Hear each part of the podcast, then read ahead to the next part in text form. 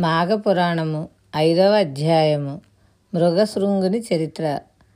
ఆ బ్రాహ్మణ యువకుడు కుత్సురుని కుమారుడు. కనుక కౌత్సుడు అని పిలువబడుచున్నను అతనిని మృగశృంగుడు అనే పేరుతో పిలుస్తున్నారు.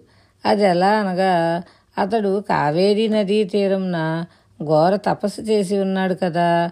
అప్పుడు అతను సెలవలే నిలబడి దీక్షతో తపస్సు చేసుకునే సమయంలో ఆ ప్రాంతమందు తిరిగే మృగాలు జంతువులు తమ యొక్క శృంగాలతో అంటే కొమ్ములతో అతని గీకేవి. అందుచేత అతనికి మృగశృంగుడు అనే పేరు సార్థకమైంది వివాహమాడు కన్యగుణములు. మృగశృంగునకు యుక్త వయస్సు వచ్చి ఉండినచే అతనికి వివాహం చేయాలని అతని తల్లిదండ్రులు నిశ్చయించుకున్నారు. ఆ విషయం మృగశృంగునితో చెప్పారు. మృగశృంగుడు వారి మాటలు ఆలకించి ఇలా అన్నాడు. పూజ్యులకు తల్లిదండ్రులారా నా వివాహ విషయమై మీరు తలపెట్టిన కార్యము వివరించారు.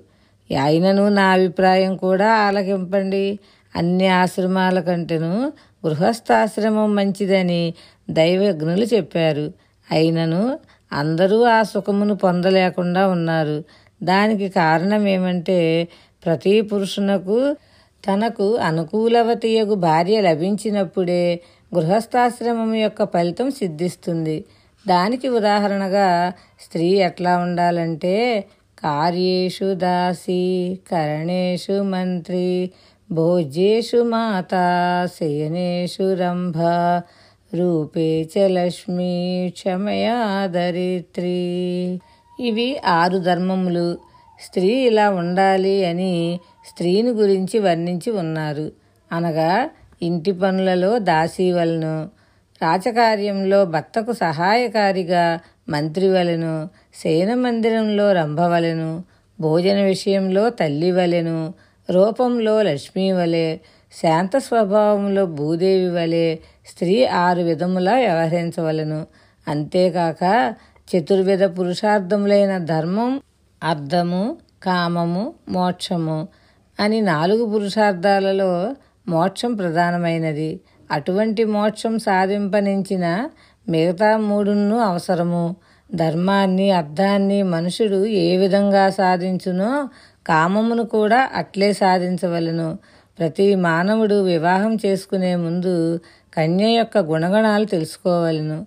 జీవిత సుఖంలో భార్య ప్రధానమైనది కనుక గుణవంతురాలకు భార్యను పొందుట కన్నా మరొక స్వర్గం లేదు.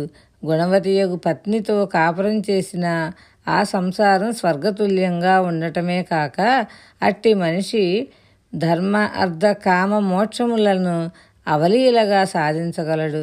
భార్య గయ్యాళి వినయ విధేయతలు లేనిదై ఉన్నచో ఆ భర్త నరకాన్ని బోలిన కష్టాలను అనుభవించుచు మరలా నరక కోపంలోకే పోగలడు.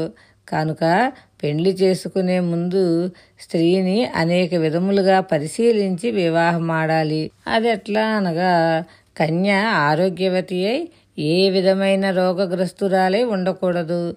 ఎంత అందమైందైనను మంచి కుటుంబంలోని కన్య అయి ఉండాలి.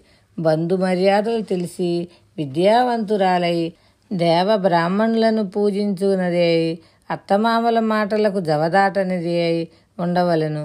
ఈ నీతులన్నీ మునుపు అగస్త్య మహాముని చెప్పి ఉన్నారు. కాన అటువంటి గుణవంతురాలకు కన్యనే ఎంచుకునవలెను. అయినా అది ఎట్లా సాధ్యపడుతుంది?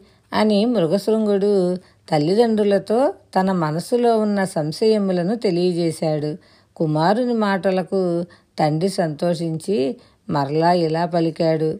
కుమారా నీ మాటలు నాకెంతయో సంతోషాన్ని కలిగిస్తున్నాయి. వయస్సులో చిన్నవాడవైనా మంచి నీతులు నేర్చుకున్నావు. నీ అభీష్టము నెరవేరాలంటే ఆ దీనదయాళుడగు శ్రీమన్నారాయణుడే తీర్చగలడు. భగవంతునిపై భారం వేయుము అని పలికాడు. మాఘపురాణము ఐదవ అధ్యాయం సంపూర్ణం. ఆరవ అధ్యాయము సుశీల చరిత్ర. భోగాపురమను నగరంలో సదాచారుడు దైవభక్తుడు అగు ఒక బ్రాహ్మణోత్తముడు నివసించుచుండెను. శుభం భూయాత్. శ్రీకృష్ణ చరణార విందార్పణమస్తు భగవద్ అనుగ్రహంతో ఆరవ అధ్యాయం రేపు తెలుసుకుందాము.